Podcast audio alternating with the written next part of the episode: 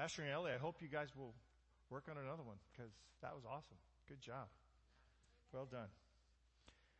Um, if you're gathered with us in the building this morning, welcome. Welcome physically, personally. Um, appreciate having you here today. If you're gathered online with us this morning, we're also glad to have you with us. And we look forward to the days when, as a congregation, we can all be together. If you live in Maine or Iceland or Southern California or some of the other places I've heard about, Costa Rica, Portugal, um, we'll see you when we see you, but we'd love to see you. Would you join me for a word of prayer as we start? Lord, we lift up your word to you and ask that as it is opened, you will open our minds, our hearts, and our understanding to you. I pray for your will, your word to be spoken through you, by you. In Jesus' name. If you're uh, looking for where we're going to be today, we're going to be in Galatians chapter 1. So if you're looking for Galatians, that's about where it is. It's a New Testament book. New Testament starts about two thirds of the way through your Bible. You Just start working your way back. You'll go through the Gospels, Matthew, Mark, Luke, John, Acts, Romans, Corinthians. Start slowing down in there. You'll get into those minor, smaller uh, bits and bit, bits of uh, letters, and you'll find Galatians. If you've gone on, if you're uh, if you're finishing Corinthians, it's going to be right after that. But if you get into Colossians, Philippians, you're going a little too far. So Galatians chapter one, that's where we're going to be. And I'm just going to read a bit of it to you as we get started today under the topic from here to there. Last week, we talked about why are you here? Remember we talked about the fact that Elijah, who had had this magnificent experience on Mount Carmel, ends up running off to a cave down in the Sinai desert way down to the, to the place where Moses had met the people of Israel on the mountain. And he has gone all the way down to Mount Sinai, called Horeb in your Bible probably, and then he has gone into a cave and God has uh, approached him there. We talked a little bit about that. God's provision, even when he was going the wrong direction, God's call, God's answering, God's direction when he found himself. What God did was he said, you, you shouldn't be here, and then he told him where to go so that he might be under the guidance of God for the rest of his life, and he did, and it's a pretty miraculous story. Today I want to talk about from here to there. From here to there in us, in our world, in our presence, and it's there in, in Galatians chapter 1 as we start. Paul, an apostle, not from men, nor through men, but through Jesus Christ and God the Father who raised him from the dead, and all the brethren who are with me to the churches at Galatia. Grace to you and peace from God the Father and our Lord Jesus Christ, who gave himself for our sins that he might deliver us from this present evil age according to the will of our God and Father. To him be glory forever. Amen. I wanted you to catch a couple things in the introduction. Paul does not doesn't do this in a lot of places. He says in Galatia, specifically to this group of people, he is apostle, an apostle not called by men. He's an apostle not because of men. He's a, an apostle called by Christ. He, he sees himself as not called by a human because his experience wasn't that Peter walked up to him today, one day and said, Hey, join us. His experience wasn't that somehow people just kind of gathered around and said, You're the guy for us now. He was called by Christ. Jesus spoke to him specifically. He had to knock him off a horse to get him to listen, right? Some of us have to be knocked off our horse in order to hear. He had to be knocked off of a horse in order to listen, but he, he did listen.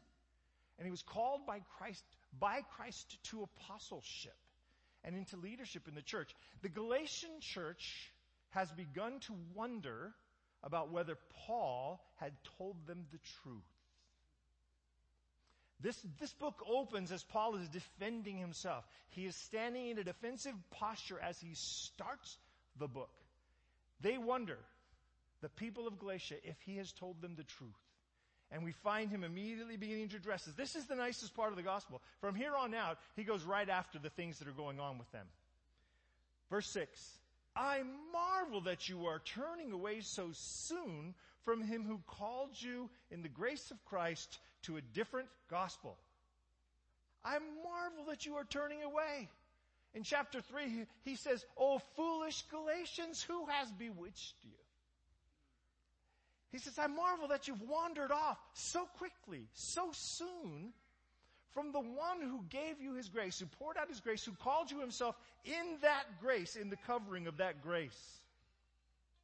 And you've wandered off to a different gospel. A different gospel is not a gospel at all. Because a gospel without Jesus at the center of it is not a gospel. It's not good news. It's some kind of pagan ritual, but it's not really the gospel. Verse 7, which is not another, the gospel, which is not another, but there are some who trouble you and want to pervert the gospel of Christ. But even if we are an angel or an angel from heaven preach any other gospel to you than what we have preached to you, let him be accursed as we have said before. So now I say again, if anyone preaches any other gospel to you than what you received, let him be accursed. For I do not persuade men. Or, for do I now persuade men or God?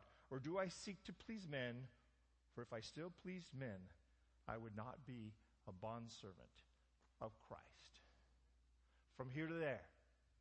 How do we go from here to there? How do we get back from there if we want to get back to here? Oh, foolish Galatians, who has bewitched you? If you find yourself this morning a little bit wandering, or maybe completely having wandered off, Paul's shouting at you right now. He's shouting at you. Where are you going? What are you doing? I want you to picture it in, in, a, in a simple illustration. It's as if when you turn away from the gospel, you jump in your car, you start down the road, you get it cranked up as fast as it will go, the turbos are kicking, the whole thing's humming, and you're just flying down the road. You're on the wrong road, but you're making time.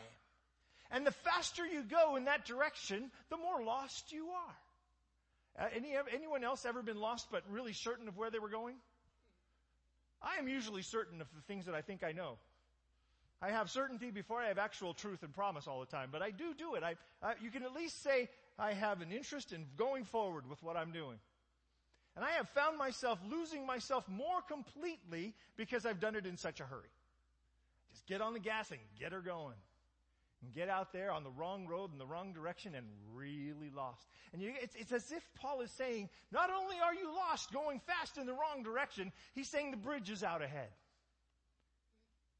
The bridge is out ahead, and if you stay on the gas, the end will be your demise. Be careful on where you're going. Be careful of what you're doing. Now you might be telling me this morning, you know, it's not that big a deal. It's just a small thing. Just a little bitty compromise of some things. You know, not a big deal. Is it? You see, the turn off the, off the direction, the turn to go in the wrong direction doesn't have to be a big one. Um, I was in the middle of the Pacific Ocean um, many, many years ago when I was young and had hair and could stand outside in the sun without my doctor being mad at me. We were traveling from Hawaii to San Francisco. It's not a really hard deal. You pretty much go a thousand miles north, hang a right, and you'll eventually run into the coast. But we were actually trying to get to San Francisco, just not the coast of, of the United States out in the, in the middle of that left-hand turn, we had traveled and we were probably, oh, I don't know, we were probably 1,500 miles of traveling behind us. And um, if, if you were to look at the, the, the track, so each day you'd write on the map where you were, so you'd put a dot from, that, that would extend from where you were yesterday and to where you are today, and you would draw a line knowing how much you'd covered, and that's how you would understand where you were and where you were going. A bit of dead reckoning, a bit of uh, a, a bit of some good navigational tools, and that's how we were sorting it all out. If you look at the map, at one point, about halfway from Hawaii after that left turn to California, there's a jog in the map. Looks like a tooth going in the map. It goes down, off our track, and back up to our track. That jog, going in the wrong direction all night long, all the way into the next day until we made the next noon shot, proved that we were about 80 miles off course because of a one degree error in our math. Just one. It wasn't a big turn. It wasn't a huge deviance from things. It was just a little bit of a slip in, t- in direction. But we were off in a different direction. Had we kept going, we may have hit Los Angeles. We might have come off of the coast of Mexico and it would have been a much longer trip. See, that's the thing about this whole business. Oh, foolish Galatians, what are you doing? Why are you going after a different gospel? If you were to stop and hear the arguments that they were given, the Galatians were told that the gospel Paul is preaching to is cheap grace. It's not really what God wants for you. God wants you, yeah, yeah, yeah, yeah, yeah. God loves you. He wants to save you. The whole Jesus thing is pretty impressive, but you have to, you have to, con, you have to conform with the rules and regulations actually to, in order to be saved. God's not going to save you by His grace. He's going to, you know, kind of forgive your past, but the present, the future, you gotta do some stuff to get your stuff together. You gotta get on the right track. You gotta be circumcised. You gotta do all the rules. You gotta keep everything going in the right direction. Make sure you're doing all this stuff. It's a weird, interesting thing. Both people were claiming that you should go in the right direction, but there was only one right direction. Both groups were arguing that for you to meet God and for you to meet with salvation, you had to be going in the right direction. It's a crazy thing. Both. Both those who had come to speak to the Galatians and straighten them out, and the apostle Paul who had now left them and moved on to plant a church in another place, both were telling them their way was the only way. And the poor Galatians. I mean, Paul calls them foolish, but I don't know. I, I, I kind of feel bad for them. The authority figure leaves. Another authority figure shows up, and this is a brand new group. This is a new group of Christians. Galatia is a, is a Roman territory. It's not deeply religious in terms of Christ or even Judaism. These are new believers. Someone wades into this camp of new believers, and they start telling them, Yeah, yeah, yeah, I know you heard about Jesus and the the gospel and salvation and the covering of his blood and all those things. But man, you all, you all need to line up and get circumcised. All you guys need to get circumcised. That, that, that's, the, that's level one of the covenant. You have to do that. And then you have to keep the, the holidays and the regulations. You need to, you need to celebrate the, the various holidays that are uh, called out for in Moses in order to be saved. And they just start going down the list of things that seemed reasonable. Wouldn't it seem reasonable if you were joining the Judeo Christian religion that is Christianity for some of that Judeo to hang on? Wouldn't it? Here's the one fatal flaw, the 1% turn. The 1% turn in the whole discussion is that you must do all these things in order to be saved. It's Jesus, yeah. Plus just a little. And as soon as it becomes Jesus and anything, it's no longer Jesus. I'm not trying to be antinomian with you, but I want you to get this fact right. I want you to understand this, this biblical, spiritual phenomenon that is Christ. The sacrifice of Jesus is everything that needed to be done. Again, the sacrifice of Jesus is everything that needed to be done. God will call you to transformation. The Holy Spirit will whisper in your ear and, ear and sometimes shout in your face to try to get you to make some adjustments. But it is not Jesus and, Jesus but, Jesus plus, it's just Jesus. And that's where Paul is as he opens the argument with the Galatians. If you read through this book, he keeps coming to this and trying to get them to understand and trying to get them to understand. It may be one of the harshest bit of content when you were, if you thought of reading it as a, as a, a receiver of those things, if you were the one receiving what was being said, it might feel pretty harsh but he's trying to keep them from driving the car off the cliff because the bridge is out in the direction they're going. And the challenge, the call of Galatians is that you have to let Jesus be the all in all. So Paul finds them and he says, I marvel that you have fallen away so soon from him who called you.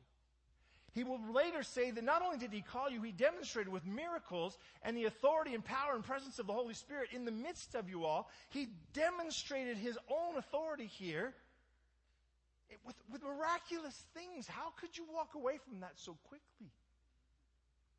And yet, and yet, they're brand new. They're still milk fed babies in faith, and they're they're trying to get their feet going in a good direction, trying to get their faith under them as the support for them when they stand. I can understand. I can understand. But man, it could be a fatal mistake. I want to walk through this phrase a little bit with you. He says, I marvel that you have fallen away. Fallen is easier than most everything else. I don't know about you. I, I don't fall much anymore because I don't try things that might let me fall much anymore. At a certain age, you stop doing that. I have grandchildren. They constantly are falling. Literally. I think it's why God builds all children close to the ground because they're constantly bouncing off the ground. They can't get a lot of speed up before they hit the ground that way. The littlest ones, they're trying to figure out how to walk and just walking for them is an adventure. Just getting your feet under you and starting to figure out how to walk and then to run, you start seeing those little toddlers run and those feet aren't moving that well. They're not picking them up very well. They're almost dragging their feet as they run and they're just any little ripple in the carpet and they're boom, they're down. I have a grandson who's four. He's trying other things now. He's bouncing up and down on the trampoline. He's trying to run and run down the stairs, run up the stairs, trying to, to figure it out. It, it exercise the newfound freedom that is his mobility. And he crashes a lot. He's on the ground a lot because he's pushing it. Right? Somewhere when we get to be, I don't know where it is. Ryan, are you there yet? You still falling? Your bike still knocking you over? Yeah, but you go real fast sometimes and it doesn't always stay upright. I visited you in the hospital. But the deal is some point we stop pushing that edge. At some point we're more concerned about not falling than the adventure of the edge. Right? We get, we get to that moment where we just, we don't want to fall anymore because we found out falling hurts. It's not really falling that hurts, it's a sudden stop that hurts. But falling is easy. All you gotta do is get a little off balance. I'm, I'm amazed at how quickly you've fallen, but you have fallen and it seemed, seemed crazy easy for you. It seemed wild that you did that. If you've been a Christian for very long, you know that you've experienced this. Right? You know that you've wandered along for a while and fallen flat on your face. You know that you've, you've gotten the back of your feet under you and you moved along for a while and you fell again and, and you keep thinking every time I fall it's terminal. Right? You always think that when you fall, especially when you're an early believer, you fall, you think if I fall and it's terminal, my faith is gone, God doesn't love me anymore, I'm out, He's gonna kick me to the curb, I'm fallen. Isn't that what happened to Satan? He fell. Isn't it the same? Am I out? And like the parent of a child who's learning to walk, comes along and helps you up, gets you back on your feet, dust you off. I was with my uh, with my family. My uh, one of my groups of kids is moving. They moved to Michigan. They're actually just yesterday walked into their own own home.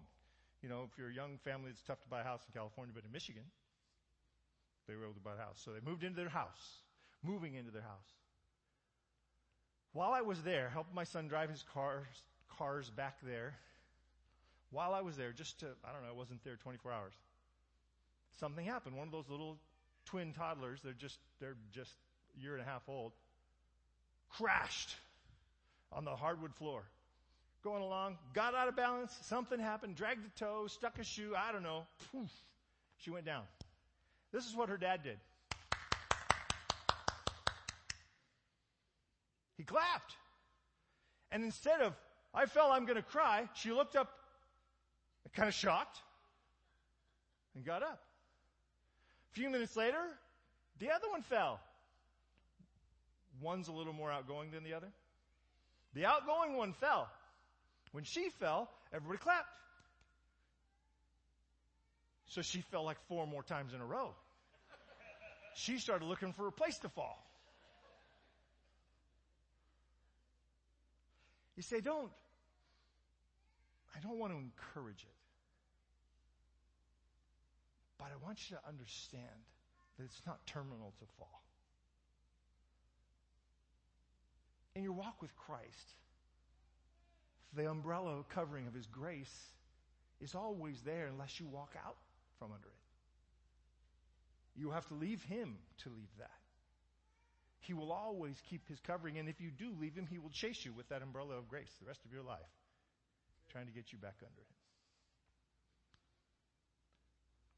Paul says, I marvel at, at how, how you've fallen, how quick it was, how easy it was, how far you've gone. How did you get there? How did you get from what I taught you to where you are now? How did you get from Christ died for you to having to be circumcised, to be saved?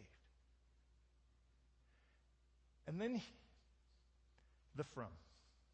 You've fallen from him who called you in the grace of Christ. Did you ever realize that the fall from, the from is always what, what defines it? The from is always what defines positive or negative in that sentence. You have walked away from, fill in the blank, your job, your debts, your bad habits, your silliness. Right? The, the definition is what follows the from, right? What, what did you walk away from? What, what you came from, where you went from. That's, that's important. That makes a lot of difference in how that sentence goes forward. It makes a lot of difference on how you define what just took place. They came away from the grace of Christ the one who had called them in the grace. They came away from Jesus who was covering them by his grace. They walked away from Jesus. Paul's statement to them is if you accept this system that you're wanting to accept, you will eventually have to walk away from Jesus. There's one way to be saved, and that is Christ. And to walk away into anything else, anything else, means you have stepped out away from Him. Jesus and Jesus plus is not the gospel. You with me so far? I, this may be review. I hope it's review. I, I've, I've said it to those of you grace pointers a lot. But I think it's easy to fall from. It's easy to, to sort of tip out there on the balance of my own strength until I get past that balance point and I fall off. It's easy to start wanting merit. It's easy to start wanting praise. It's easy to want to be recognized for how awesome I am. Right? It's quiet in the church this morning. You have fallen from to the two. From the from to the two. You've fallen from the grace of Christ to a different gospel. And if you fall into a different gospel, you've fallen away from the gospel entirely because there is no different gospel. It's like the, it's like the commandment that says you shall have no other gods before me. Do you know why the Bible says you shall have no gods before me? Because God is a giant egomaniac. No? Amen. No. no. Because there are no other gods. You should have no other gods before me because there are no other gods, and anything you place before me is a rock or a stick or an imagination or a drawing, but it's not me, it's not real, it's not God. And you should make no other, no idols, not even idols of me, because if you make an image of me, if you build an image of me, you've diminished me to something you can manage, you can handle. And that is a terrible thing to do. But that is what we do when we claim the authority to save ourselves, we diminish God to something we can handle, and we've stepped into a form of Christian paganism.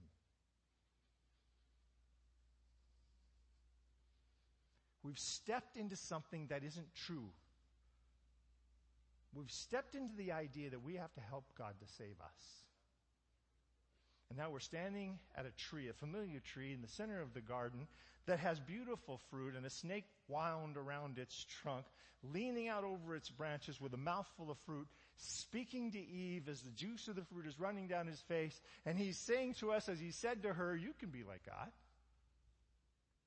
Look, this is a do it yourself kind of thing. Do it yourself.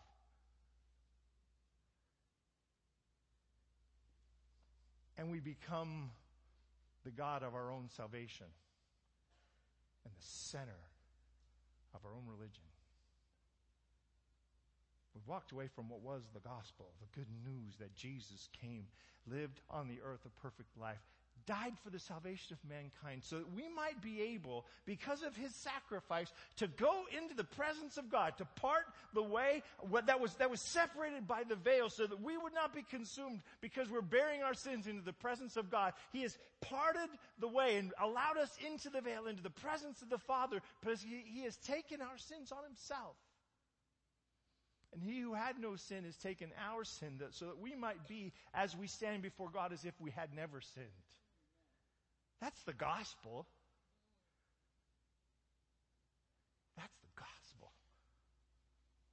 And they had fallen from what Paul had explained to them about that and what they'd experienced miraculous things in seeing it. When they accepted by faith what Christ had done, miraculous things flowed through the Galatian church. Amazing, fantastic, miraculous. Call the newspaper, call, call CNN, call YouTube. Somebody ought to record this kind of things. Now they've gone off and figured out, hey, because somebody came in and said that there was another way, that there was a way that I could actually gain a little praise in my own religion. If I act a certain way, I can stand up taller. I'm not a, I, I'm not a humbled or humiliated failure to save myself. I can stand up and take some of the credit because I'm pretty awesome when you really count it against all of those other people. Because that is the only measure that works, right? Your awesomeness is only going to work when you lay it against somebody else who is less awesome than you. Because it never works when you lay it alongside Jesus. It's the fatal flaw in the plan because Jesus is always the measuring stick.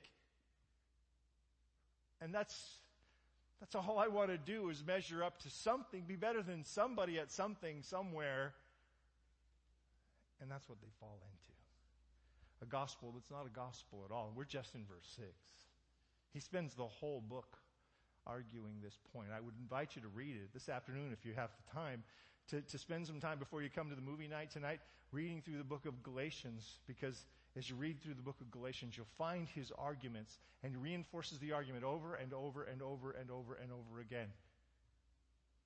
And you feel kind of like you might be piling on, but then you realize how stubborn the human mind is when we find th- something we think is true, we're all in for our truth. And we try to, we try to convince other people and we try to be the truth that we believe it. We just, yeah, that's why, that's why those guys on late night TV saying, you know, kind of be all you can be stuff, make money. Because we believe that. I can fix it myself, I'll fix it myself. Crazy, isn't it? I'll pick up the pace just a little, just a tiny bit. Brothers and sisters, I want you to know that the gospel I preached isn't human in origin. Catch that phrase. The gospel I preached to you is not human in its origin. Paul will go through his history. He'll explain where he met Jesus, what he did after that, what he did after that, what he did after that, he, and then 15 years later, I went and met Cephas. That's Peter. He said, I didn't learn this from anyone. I learned it directly from Jesus. It, it, it puts a whole new uh, frame around the, the writings of St. Paul. It puts a whole new frame around the concepts of the gospel that he's teaching from, from those books as he writes and those letters that he's writing to the various churches. When you start to find yourself deep in the weeds with Paul, trying to understand, go, oh, uh, well, I, I, I get it. it. Jesus taught him, and he's trying to teach me, and the translation isn't working that well because it's his brain, my brain, and the, and the preponderance of God's own word. Maybe I ought to pray for the help of the Holy Spirit here. He says, I didn't get this in my own thinking. Jesus taught me this. how cool would that be? How cool is that? Those who have been following Jesus, those of you who've been believers for a while, you've experienced this at some point. You have opened your Bible, you have been reading some passage, and something has hit you that you never thought of before. And suddenly a picture sort of filled in, some blanks filled in, some puzzle pieces settled in that you didn't know you were going to settle in that day. You're just going about your regular devotional pattern. By the way, can I argue for a regular devotional pattern be in your Bible on a regular basis so God has the opportunity to speak to you through the words? You'll be reading the word one day and boom! Something will come together and it'll just fit all at once. Just boom, boom, boom, boom. All of a sudden you have a new piece of the puzzle, a, new shade thing, something fills in. Oh, I thought that was the sky. It's actually a tree. Puzzle example. But God does it with the believer. Paul had happened to be away for 15 years in the process of learning the gospel. And what he is sharing now, he said, didn't come from me. Didn't come from anybody. It came directly from Jesus. You see, that's what had happened to the other apostles, right? They had wandered around for three and a half years, and Jesus had taught them. They had learned the gospel directly from Jesus. Paul is saying, I did too. It was just a different process. Just a different way pretty amazing when you think about it. And then he asks this question, which I want us to ask as well. The things that cause us to fall away can be wrapped up in this question quite a bit.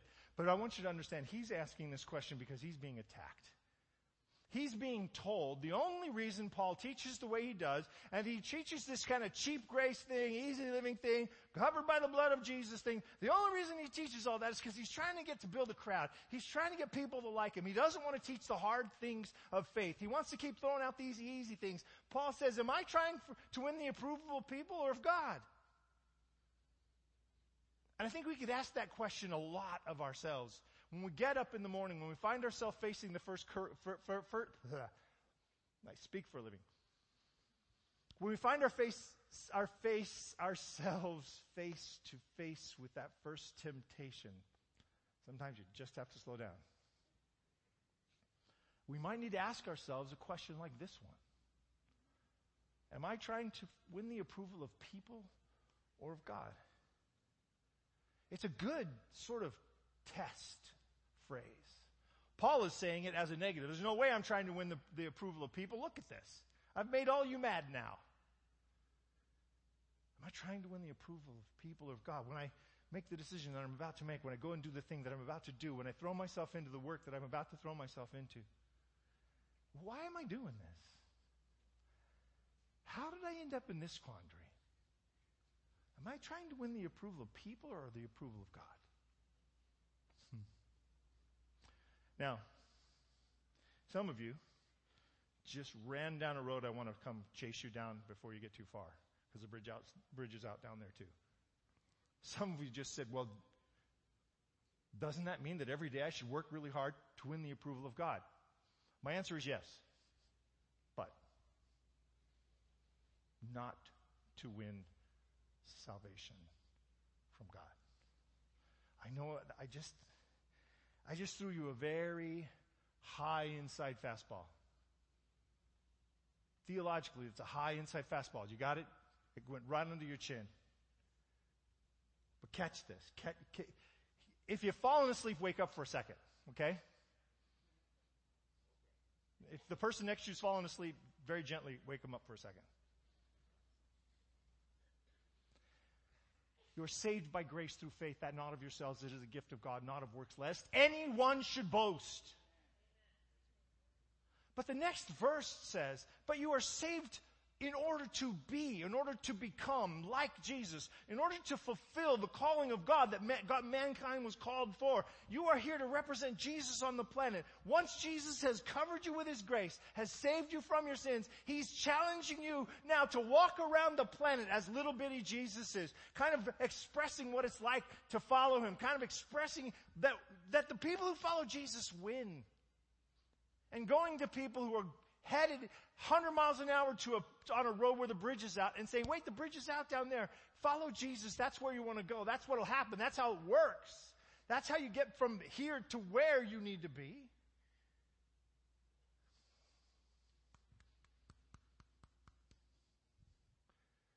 But the process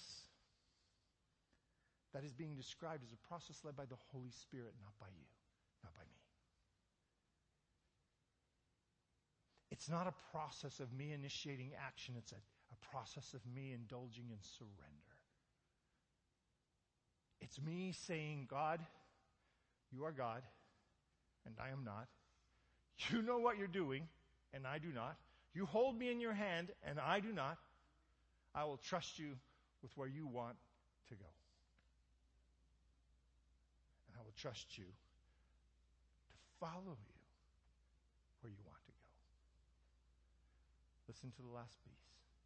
Don't miss the last piece. Because I believe you have my best interest at heart. That no matter what challenge you put in front of me, you are trying to bless me. Covered by his grace, grace, called to grow into his likeness, but never earning what Jesus has already given. Are we clear? Some of you are here today. Some of you are watching online, and you're saying, How did I get here? You're looking at the decisions that are out there in front of you. You looked at the things that you've done, and you've said, Okay, I did this, and then I did this, and then I did this. How did I end up so far down this road? Maybe you're not far off the path yet. Maybe you're sitting there just saying, Yesterday was not a good day spiritually for me. I made some choices, some compromises yesterday I don't ever want to make again. How did I get here? And what do I do about it? Does God care about the person who's wandered off the path? Does he care about the person who's, who's going in the wrong direction with their foot all the way to the floor? Does he care about the person who's lost and confused? The answer is, of course, yes. The Galatians knew nothing of Jesus before Paul showed up. Why is he writing this impassioned letter to them? Because he's worried about them. He's trying to call them back from the brink of disaster spiritually. I want to tell you this story, a story that I recently read. I don't know how old the magazine was. The magazines pile up and I read them when I get to them. It's the story of Abdullah. Abdullah is a refugee from the Middle East. Doesn't say where he is. He's probably somewhere in, I don't know, Europe or Eurasia somewhere. Abdullah has been having dreams. It's an interesting dream. The, this dream has spread like a, a like a, a, wildfire across the 1040 window, that whole 10th parallel to the 40th parallel window that has been almost unreachable by Christianity. God has been giving those people dreams. It's the same dream over and over and over again. Person after person has the same dream to the point where we have set up websites because of this dream. The dream is they, they're, they're there sleeping, they're feeling a little uncomfortable, and a man all in white appears. A, a man in white appears. They don't really know who this man is. But it's very curious to them. He seems to be comforting while he's in the dream, and, and then he disappears and he's gone. And they have the dream over and over and over and over and over again until it starts to disrupt and disturb their life, their peace, their thinking, and they start looking for ways to understand it. And that's what happened to Abdullah. He started looking for ways to understand this crazy dream he was having, and this discomfort he was having, and this agitation in his soul. And as he began to look online, he was drawn to a website. Crazy. website called The Dream. Turned to the website. He said, I felt just, just challenged that this is where I should be, that I needed to go to this website. I needed to see what was going on. And so I opened the website and I started to look at it and they described my dream. And so I sent a text message to the line, the number that was there, and the person got back to me in just a few minutes. And they were willing to answer my questions and talk to me about my dream and explain what I was looking at. This began a relationship with a person online who they, he began to talk to back and forth and back and forth for a long time. The person spoke his language. The person knew the Quran, knew the, knew the Bible, and they spoke about both, and they went back and forth and back and forth for a long time. And the person started to tell them about Jesus, and he said, I, I, I can take a lot of what you're saying, and I agree with a lot of what you're saying, but this, this Jesus character, no, no, no, no, no. He's just a guy, just a, like a prophet maybe, but he's nothing more. And he said, I, I love our conversations, but I'm not going across that line with you. While Abdullah was sleeping the next night, he said, Very early in the morning, I had another dream. The man in the white showed up again. And this time he began to speak to me. And he said to me, Do you know who I am? He said, No, I don't. He said, Your friend has been telling you the truth about me. I am the way, the truth, and the life. I am Jesus Christ. And he said, I woke up that morning in great peace. And he said, I reached out to my friend and I told him what happened, what had happened. And he said to me, I told you that I didn't have to worry about you because God would reveal himself to you. And that is the truth today in Rocklin, California, as sure as it is the truth in Eurasia for Abdullah. God will reveal himself to you if you will humbly come to him and request that revelation. He will reveal himself to you if you give him the opportunity.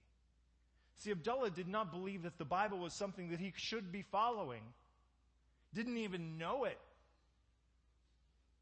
So God reached out to him in a dream. And when he needed confirmation that what he was learning about the Bible and from this person who seemed credible to him was true, God reached out to him again in a dream, his own dreams.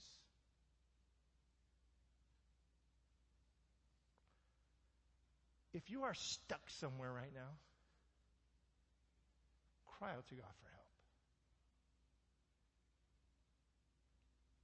If you find yourself having made mistake after mistake after mistake and you, you think you're so far down the road you can't get back, there's no such place. While you still draw breath, God has, God has died to give you His grace. And He just wants you to make the decision to follow Him. If you're a regular follower of Jesus, so you walk the path day after day, thank you. If you're a regular follower of Jesus who walks the path day after day, can I challenge you to take another step with him? To ask him what he wants to do next? Does he want you to go deeper in some place in the Bible? Does he want you to become an expert on the book of Ephesians or Romans or First Chronicles? I don't know. Does he want to drag you deeply into some concepts in Scripture that you've been resisting? He wants to take you down into some things you'd like to, he'd like you to learn and grow on, but you've been resisting. Don't resist. All the fun is that direction. The powerful transformation, transformation that He wants to do in your life is in the direction of, okay, I trust you because you have always had my best interest at heart. If you are questioning whether or not you want to follow God today, you're out there on the internet, I want to remind you that He has the same thing for you. He had for Abdullah, for the Galatians, for the Ephesians, for Paul himself when he was trying to kill the church off. He has the same thing available for all of us that he had for them. The blood of Jesus to cover our sin. The unmerited favor, favor that is the grace of God who loves us so much that he let, let his son sacrifice himself so that we would have the opportunity to make the choice to follow him home. The God who is trying to get you into heaven, not keep you out. Let's pray. Father God, as a family, a family uh, electronically right now, and a family in places in the world, because of the, the grace of that covering that is so often used for ill that is known as the internet. Lord, I pray that you would take over the internet. Thank you for pushing churches out onto the internet over the last couple of years. For the growth and the number of people who are standing and speaking on your behalf. Thousands, hundreds of thousands. Voices, new voices, calling out to the lost, to the lonely, to the growth of the saved. Father, we're grateful for what you are doing in ways that we would never have chosen. That you are finishing the work in the lives of individuals and maybe on the whole planet. Thank you for reaching out to people through their own dreams. Lord, I pray that you would multiply and pour out your Spirit in this way across the whole planet. Lord, I pray that as those of yours in this house and online who know that they are following, know that they are covered by your grace, coming back to you day after day. I ask that for each one and for all of us, a greater willingness to know that if we are in a place you want to move us away from, that where you are taking us to will be our blessing. I pray, Lord, for surrender, faith, and peace in that direction for everyone who is hearing me today.